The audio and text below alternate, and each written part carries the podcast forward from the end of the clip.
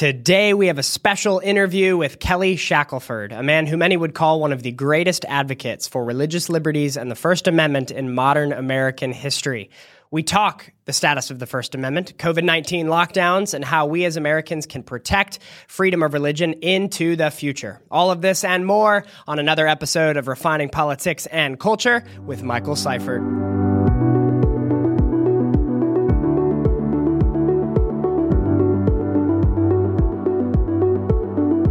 Welcome back to another episode of Refining Politics and Culture. Today, I have the absolute honor of having with me the president and CEO of the First Liberty Institute, an accomplished lawyer, argued in front of the Supreme Courts, uh, testified in Congress, has fought the fight for religious liberties in this country for a long time, Mr. Kelly Shackelford. Kelly, how are you?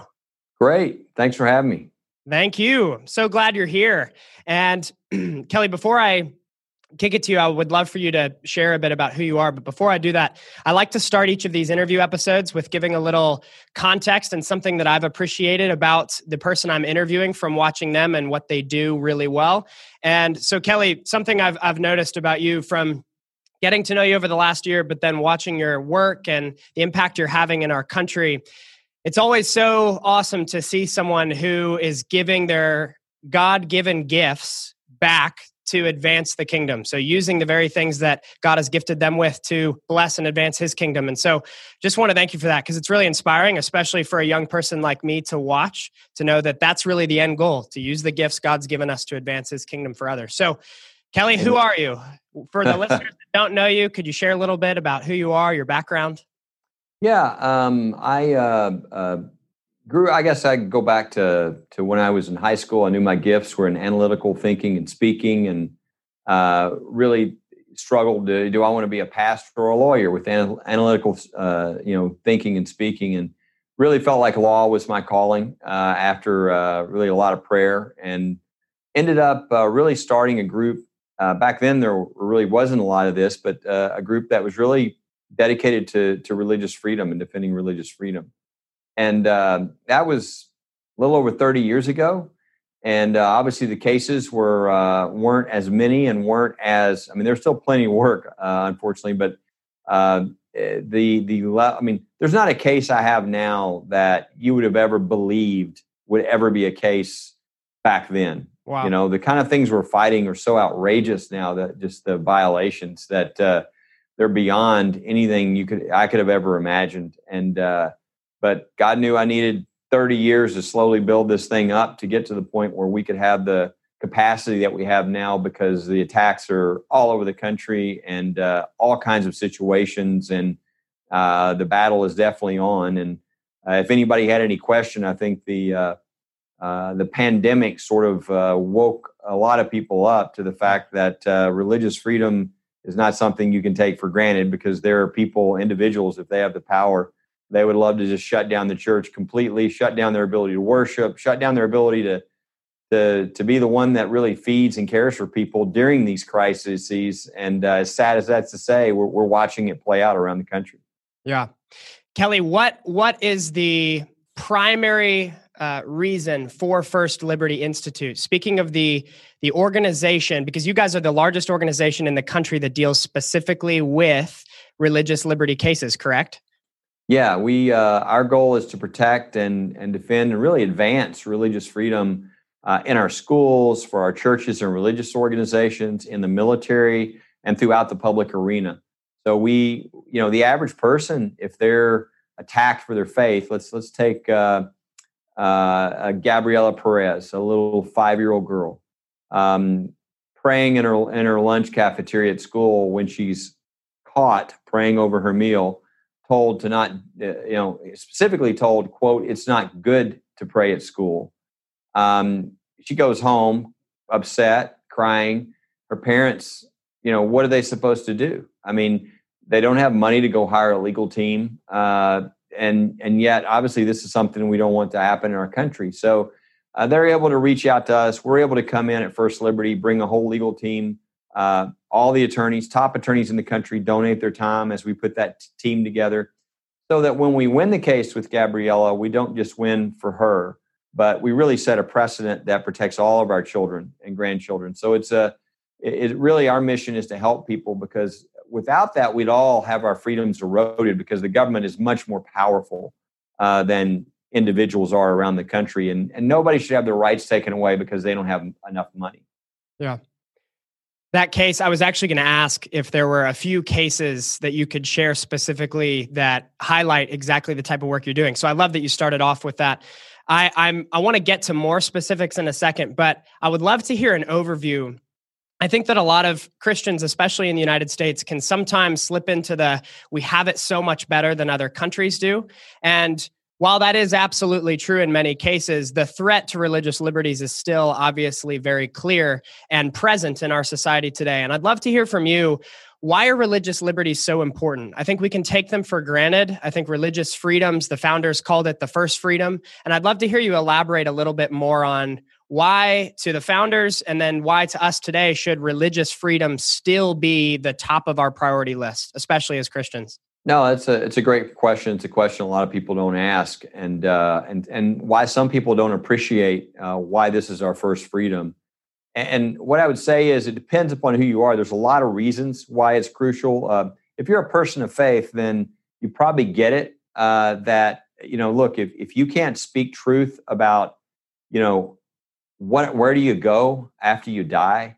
Uh, how how should you live your life now? Is there somebody you're accountable to? If you can't have opinions and express things about those ultimate issues in life, um, then really there's there's little hope to have lives redeemed, have lives change. you know, people of faith know this is crucial. But even if you're not a person of faith, it's crucial to you as well because our, our founders understood that this is our first freedom because they understood if you lose this one, you'll lose all of them.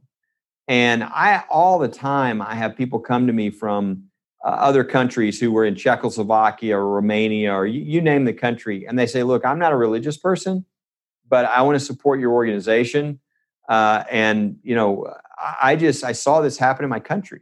I saw them take down the religious symbols, and within you know two weeks or a month or whatever, depending upon the situation, uh, we all lost our political freedoms. And so they said, I think the what you guys are doing is the most important thing anybody's doing in this country and I mean, these are people that support us regularly, and they're not even people of faith. They just want their freedom. And the best uh, way I guess I can describe why that is true is why is the first freedom? Why is it that if you lose religious freedom, you'll lose everything? Um, because the one thing that a totalitarian, uh, oppressive regime cannot allow to exist is a group of people who hold allegiance to one higher than the government. So, whenever that type of an oppressive regime comes in, the flashpoint will always be these religious people that won't bow their knee to the government. And if you lose there, you'll lose you'll lose everything because the oppression will be full. Again, if you can't speak or think about the most important issues of life and eternal life, then you're not going to have freedom to talk about political issues that the government powers don't want you to talk about. So this is really the flashpoint. It really is the sign. It's sort of the the core issue.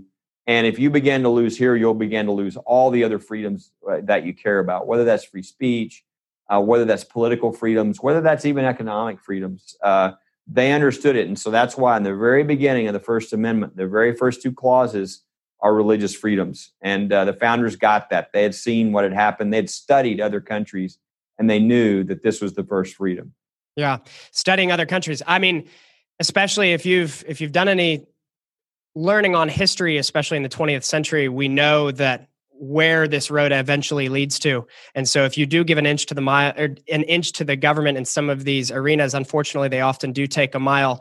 And so one thing that's important to me, especially for the next generation, is that we would emphasize teaching history, especially the last hundred years correctly, because we've seen these little steps that eventually turn into a snowball that continues to roll. And eventually you have things like the Eastern Bloc where people are rushing to get out of Eastern Europe to for the sole reason of just practicing their faith and desiring to do that without threat to their families. And so I love it. Kelly, thank you. Uh, what is the status of religious liberties today in the United States? You know, I know that things seem to me, at least, that they've escalated over the last 10 years, kind of the attacks against religious liberties.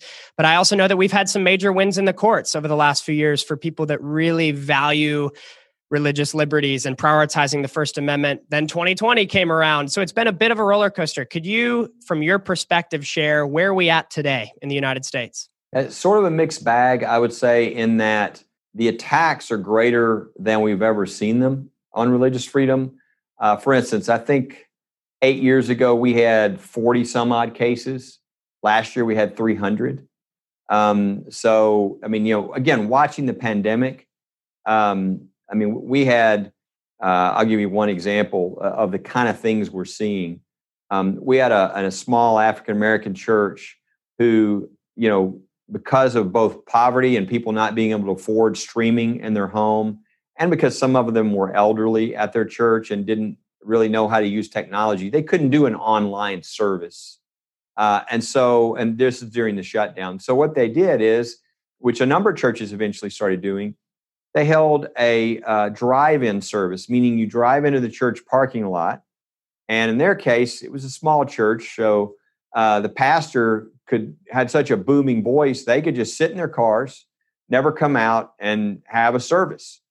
And uh, that's what they did. Well they there were probably six uh, police i mean six cars in this church parking lot on uh, good, right before good friday. They were surrounded by more police squad cars than there were church cars. So think about this. These are, this is an african american church surrounded in, in greenville mississippi by squad cars in their own church parking lot told if they don't leave that they're actually going to be criminally prosecuted. And then this is on camera. The white Mississippi police officer says to the black pastor, Your rights are suspended because of the, the coronavirus. Your rights are suspended, like the Constitution no longer applies. So, this is the kind of stuff that was happening. But I think the idea that people would uh, we ended up winning a lawsuit like three days later in Louisville. It was the first, really the first, we call it the first shot heard around the country in the coronavirus. It was in Louisville where they did the same thing. They tried to criminalize coming to the church parking lot in your cars. And look, you know, there is no scientific data that you can pass the coronavirus from one automobile to another. I think everybody knows that. But there's just no rationale for this at all. And yet, this was on Easter weekend the the federal judge that issued the ruling in our favor, I think the first sentence was something to the effect of that he he he was writing about to write something he had never even imagined he would write or even see in his life, uh, and it, and and it was that the government has criminalized going to church on Easter, uh, and and he that started off his opinion where he said, This country was built on religious freedom, and this is unbelievable what I'm watching here. And it's irrational, it's hostile, it's, you know, they're not treating the church like they are the Walmart. I mean, you can't be in the parking lot. There's a hundred people in the uh, you know the the the Home Depot parking lot, and they're all getting yeah. out of their cars. So there's just it was clear religious discrimination, and we saw that in lots of different situations. In California, uh, certainly some real key examples out yeah. there of you know you uh, in fact I'll, I'll, tell you one of the arguments the state of california made in the court of appeals in one of their cases was that they said uh, they said the argument was made well, why is it that you can go to the marijuana dispensary or the or get alcohol you can go to a, a liquor store but you can't go to the church and this is one of their arguments that they said that because congregants can't be trusted to follow the safety protocols. So the congregants but at churches and synagogues, yeah, yeah, but you yeah. can trust the people yeah. going to the other stores. So it was it was just patently clear discrimination that we were watching. And so so what again? First part of what you asked there is the attacks are greater, and I think the mask has sort of come off for a lot of people to see the hostility that would, if they had power, people would just completely shut down religious freedom. But on the other side, I would say the good news is we're actually winning. Uh, like we've had a number of cases during the pandemic. We've won every case that we filed on behalf of church or synagogue. We, we've won all of them. Uh, and behind the scenes, sort of a, a, deeper issue, I don't know how much, whether we have enough time to get into, but uh, is uh, the, the doctrine and the case law and the precedents are now uh, beginning to really change in a positive way.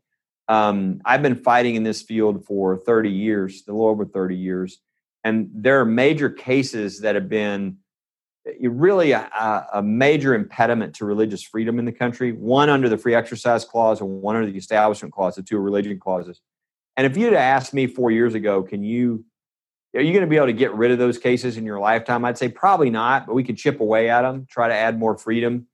Um, what I'm watching now is we're in the process of blowing those cases up, and the the reason for that is is oh number one is God. I mean he's he's changing things, but the judges that are being put on the court are different. Um, it's the old process used to be under both party, uh, uh, both parties that you sort of. It's like, hey, I helped you get elected president, and my buddy, my brother is a is a lawyer. You need to put him on the court, and so was, there's kind of a lot of politics. Um, now there's a commitment to putting judges with a proper judicial philosophy, who are very accomplished, very bright, but they're committed to what does the text say? What does the Constitution say? What does the statute say? What was the original meaning? And as shocking as that is to most people, that had not been the approach. Yeah. And uh, and now it is. And as they do that, they're going back to what the Constitution really says on religious freedom. And we're starting to see a major change. And I think we're just at the beginning, really, of a hinge point in history on restoring religious freedom uh, in a way that really nobody alive in America has seen. And uh, why that's happening, I, I, can't tell you. Is it because um, there's going to be a revival and there needs to be this kind of religious freedom? I, I don't know. I hope so. Uh, or is it because it's just going to be so hostile that it's going to be needed to protect people? I don't know, but I know this: it's happening, and I, and I, I believe we're really just at the beginning. So, so it's basically good news, bad news. The attacks are greater than we've ever seen but we're getting some changes and i think we're just at the beginning of some major changes that are really going to open up religious freedom for people in ways that haven't been there before wow it's amazing i love that you touch on the the difference too between these cases that are sort of a monolith and then the precedent that actually gets set so these cases are not just a one-off example but they actually set a precedent for the future that we rely on and look back on and throughout history we've seen cases that set a negative precedent that are anti the First Amendment, and then to hear what you guys are doing and advancing and establishing these precedents that judges 20 years down the road will hopefully look back on and be able to rely on these cases that set the framework for what it looks like to. Yeah, I'll, give you an example. One yeah, I would love to um, hear. It'd be great. We we uh, the Bladensburg Cross. Mm, um, yeah. This is a veterans memorial that was put up almost 100 years ago by mothers who lost their sons in World War One and um, it was to remember uh, the the young men in that county um, who died in World War One, and it was on American Legion property, and it sat there, not bothering anybody. Uh, and what happened is it was right outside of D.C., so they eventually built roads around it. And when they did, the government took over the property. And then go decades more, and all of a sudden, the American humanists come along and say, "Hey." you've got this memorial here and it's on government property and it's a cross. You can't do that. Uh, and they argued you got to tear it down. Well, I mean, that would be outrageous after about 100 years. Um, and so we went in on behalf of the American Legion to defend uh, the memorial, the cross. And at the district court, we won. At the Court of Appeals, we got a, a federal uh, Court of Appeals that was fairly amazing. They said, uh, um, one of the judges during the oral argument said, Why don't we just cut the arms off the cross? Because that way nobody will be offended and we won't have to tear it down.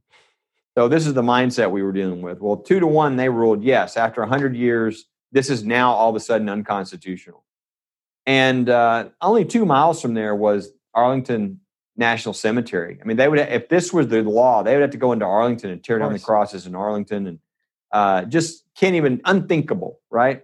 So we went to the Supreme Court on this, and we could have just gone for, hey, let's win this case for this memorial. But we knew this was a good opportunity for us to do much more. So if you'll remember, I said earlier there was a couple of precedents that were just major problems. One of them was under the Establishment Clause, a case called Lemon. And the Establishment Clause says Congress shall make no law respecting an establishment of religion. I think most of us understand what Congress meant there. They did not want there to be an established religion because then, if like there was a national church, then everybody would be forced to support that church. Well, 50 years ago, back around the 1960s, early 70s, the, the Supreme Court, which is more liberal at the time, issued a decision where they said, no, no, it means much more than that. It means, and they just brought all these other concepts separation of church and state.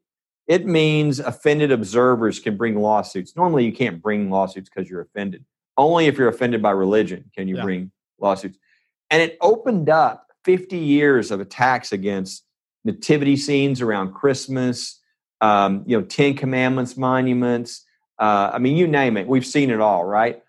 All that hostility that, and, and most people even today, that if they see religion in public, they wonder if it's okay.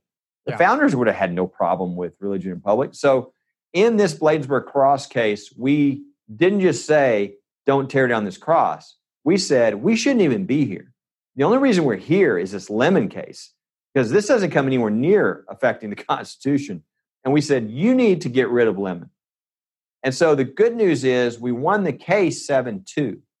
But on Lemon, we had five, and that's what we needed a majority. Five justices said, we're not, we're not applying Lemon.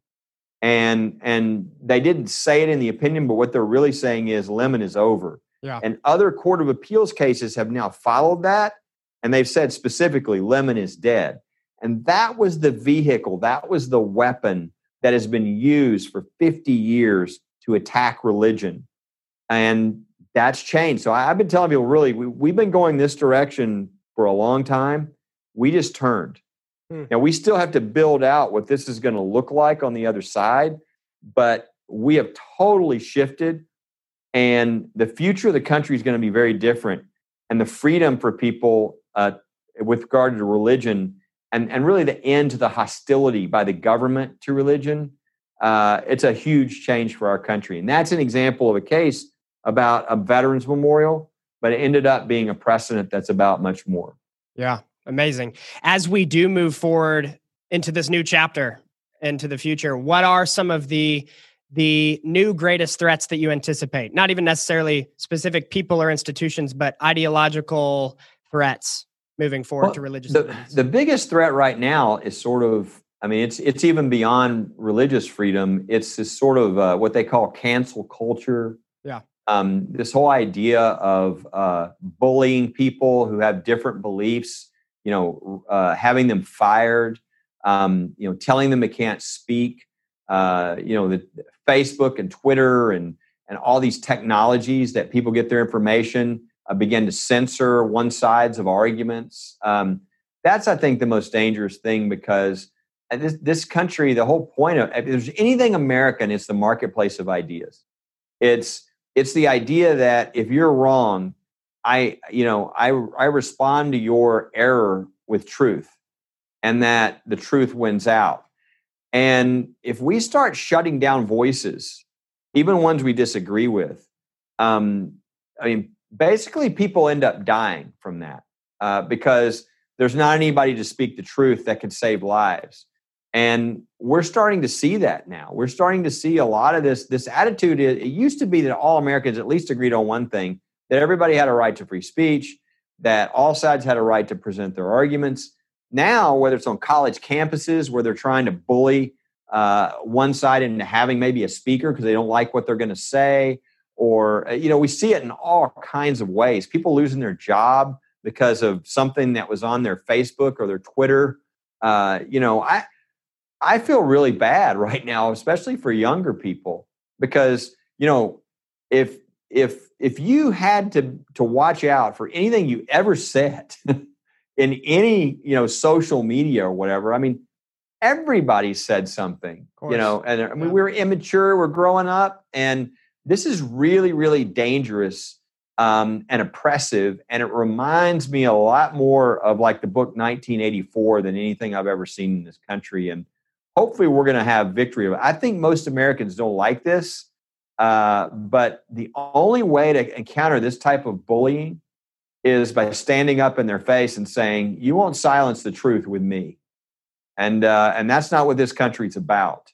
Yeah. And uh, and and standing up with people you disagree with, and saying they have a right to express their opinion.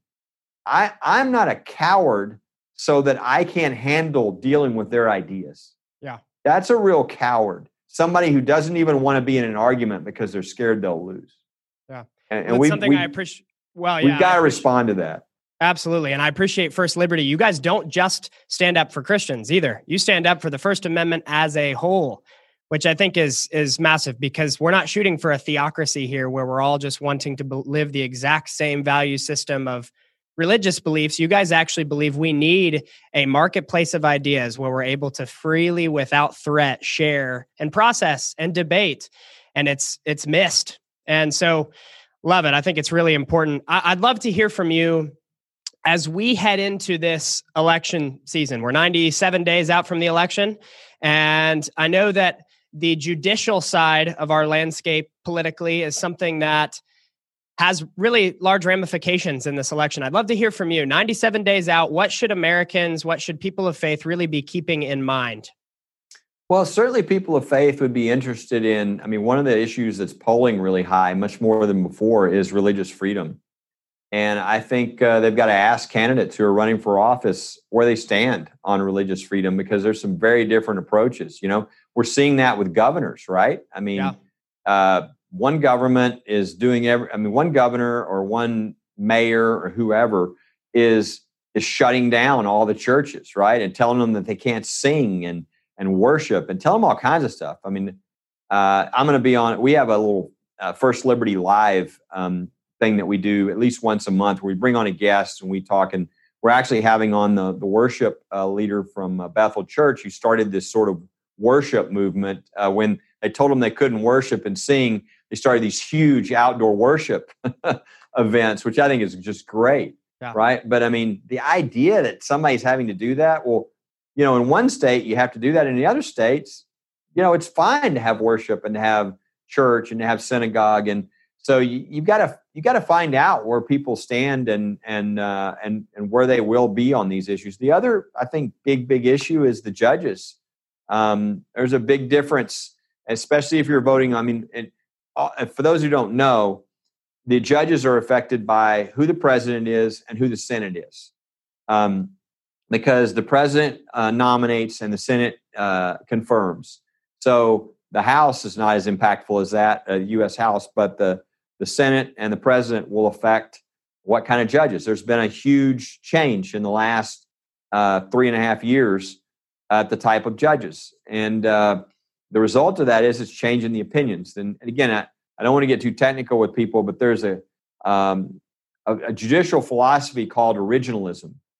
And what it is about is that you should interpret statutes, laws, a constitution based upon what the original meaning was. Now, again, people you know that are watching or listening to your podcast or your your your uh, what we're doing right now might say, well, well, of course that's what they should do. But to be honest, it's been yeah. many many decades since we've had a Supreme Court who actually thinks that that is their job, and so that's a whole new concept uh, for them to even um, you know think that that's their job. Well, they might screw it up, but they think that that's their job right now, and so that's very different. So, what kind of judges you put in will affect not only at the Supreme Court but as the lower court. You know, most ninety nine point nine percent of cases in before they get to the Supreme Court. So all those lower court judges, there's been 200 uh, confirmed so far under the current administration most of which have that strong originalist judicial philosophy. And whether you have that for another four years, another two years, you count in the Senate also, will make a big difference on how the cases are interpreted. Yeah. That's great. Uh, that's something we've talked a lot about on the show is the need now more than ever for the Supreme out. Court and larger. I'm sorry, federal. my earpiece fell out, so I'm not oh, gonna be able to sorry, hear you. You're great. No problem. no problem at all. Okay, I think can I'm hearing hear me. again. I can. Hey, Sorry, there we go. Awesome. Popped out. Sorry about that. No, you're great. No, no, no. This is real, not edited. Absolutely, I love it. Hey, we're. I know we're getting to the end of our time here, but I did want to ask you can you talk a little bit on the reality that are because i think it's important we remember this especially now more than ever the rights that we have in this country and especially religious liberty religious freedom rights are actually not granted to us by the government. They are granted to us by god and therefore inherently following that logic the government cannot take them away. Can you talk a little bit on that and why that's so important to recognize no it is important it's uh it's what makes america so different um you know, if you go, if you look at the Declaration of Independence, it talks about those unalienable rights. I think most people remember that sentence, right? About yeah. uh, you know life and liberty and pursuit of happiness. But what very few people realize is the next sentence, which says it's because of those rights that we build a government to protect. So the rights don't come from the government. The government's there to help protect those God-given rights. And that's so different because if the government can give you your rights, then the government can take them away. And what makes this such a unique country compared to every all the other countries is we think that our liberties come from God and nobody can take them away. And uh, so that that is significant. And that's again another reason we talk about why if you lose religious freedom, you'll you'll typically lose all your freedom because the government will have total power. And uh, you know, it's it's amazing how a lot of these other ideologies, socialism and communism and, and all these things, a crucial element. If you look at, I mean, even people on both sides that admit this in the uh, um, you know in the literature, uh, the amazing thing is that those those approaches, Marxism and socialism, et cetera, they cannot have what I would call intermediary institutions, something between the individual and the state that has power, like the church, the family, the parents. And so you'll always see an attack on religious freedom, on the church, on you know family structure, parents, etc., because the state has to have the children to be children of the state. There can't be anything in the way. And so that's that's just, you know, that that is the very core and people again people who aren't religious most of the time don't get this. But i tell you what if you're not religious and you come from one of these other countries that lost your freedoms you get it better than most religious people do in the united states. So it should be something that everybody comes together on and and is totally saying you're not taking religious freedom away in this country because i know where that leads and i want my freedom. Uh, but education is needed and and therefore the kind of thing you're doing now is so important that people know. And i would tell people also they can go to our website at you spell it out firstliberty.org and there's a you can sign up for the insider and once a week you'll get an email on sort of the cases the battles what's happening. Um, I, I encourage people to get knowledgeable so they can sort of be the paul revere to everybody else and say hey did you know about your freedoms? You know did you know we their case was just won so that people aren't intimidated and bullied and into not speaking their minds and, and living out their faith. So uh, uh, I'd encourage people get into that kind of a list like we have so that you can be uh, really in the know and then you can inform others and empower others. Awesome. I'm a part of that list. I do highly recommend that. It's very helpful and insightful.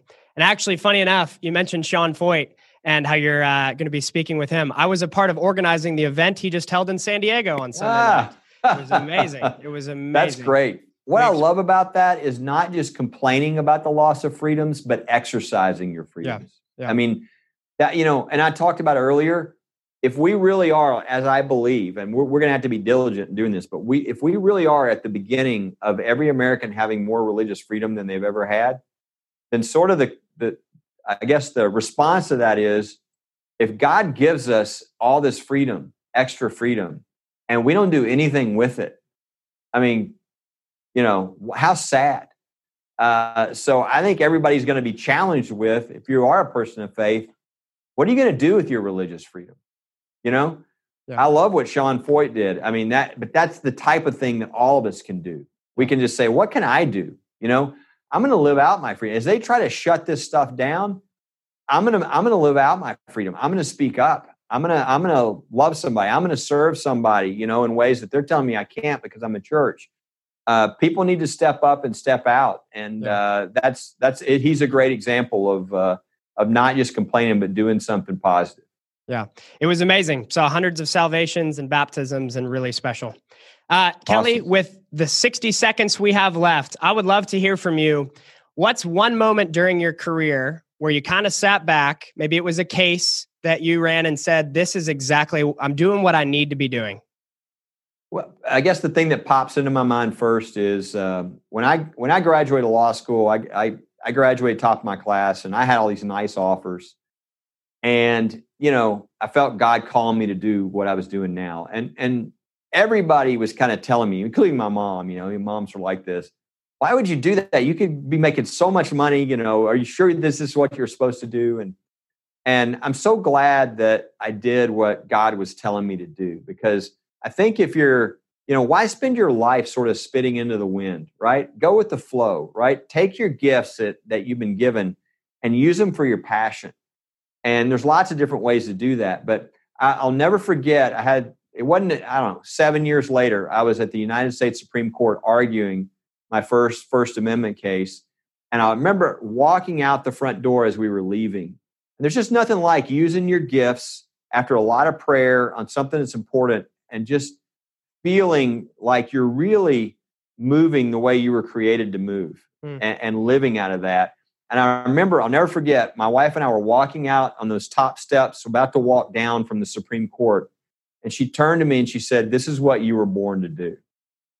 And uh, that's probably it. Cause I, and I thought, boy, I would have missed all of this yeah. if I would have listened to what people were telling me was the smart thing to do or the, the thing to make the most money. So I just tell people if God's whispering to you or talking to you, or if you're not paying attention to what he's saying, do. Uh, and the most the most particularized expression of his will for your life is how he created you. And so live out of that and use your gifts. Um, and uh, it's going to require courage because when you start to have impact, somebody's going to try to intimidate you. But live out of your gifts and walk with courage. Amen. Inspiring, Kelly. Thank you so much. Really enjoyed hey, our time today. You. So appreciate it. And uh, blessings. God bless you. We're praying for you as you continue to venture on throughout the rest of 2020 and all that you have in store and all that you're fighting for. Hey, thank you. Bless you, brother. Thank you. See you soon. I hope you enjoyed today's episode. I know I did. It was a blast getting to connect with Kelly about these important topics. I had so many major takeaways, but a few that I'd love to mention. There are so many decisions being made right now by pastors and church leaders as to when to open their congregations fully. What does that look like? Bottom line is, regardless of how you feel in that debate of when it's time to open, when it's not, the government should not be able to make that decision. And it's a constitutional overreach for the government to attempt to mandate when a church opens their doors again. So that's a major takeaway. And we have to be aware of that in the middle of this COVID 19 season, where many states, including my own here in California, are attempting to do just that as a government overstep. Second thing that was a big takeaway for me is that religious liberties are so important to protect, not just when you're the snowball's halfway down the mountain. We need to wake up and protect them now, realizing that the freedom of religion is the foundation for all other freedoms. That's why it was called the first freedom by our founders. It's a beautiful God given concept. And because our rights to practice our faith are God given, they're unalienable, government cannot take them away.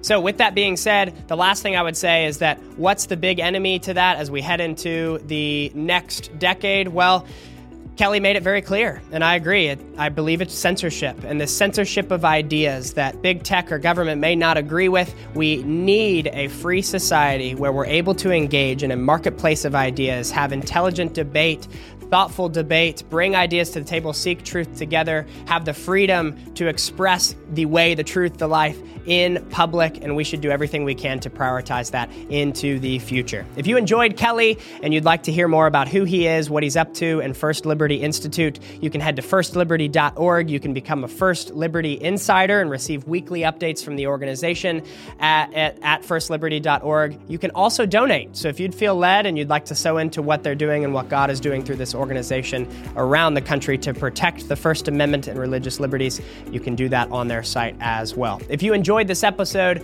please make sure to share this content, subscribe to the show. It has been a blast with you all today and an absolute honor. This has been another episode of Refining Politics and Culture with Michael Seifert.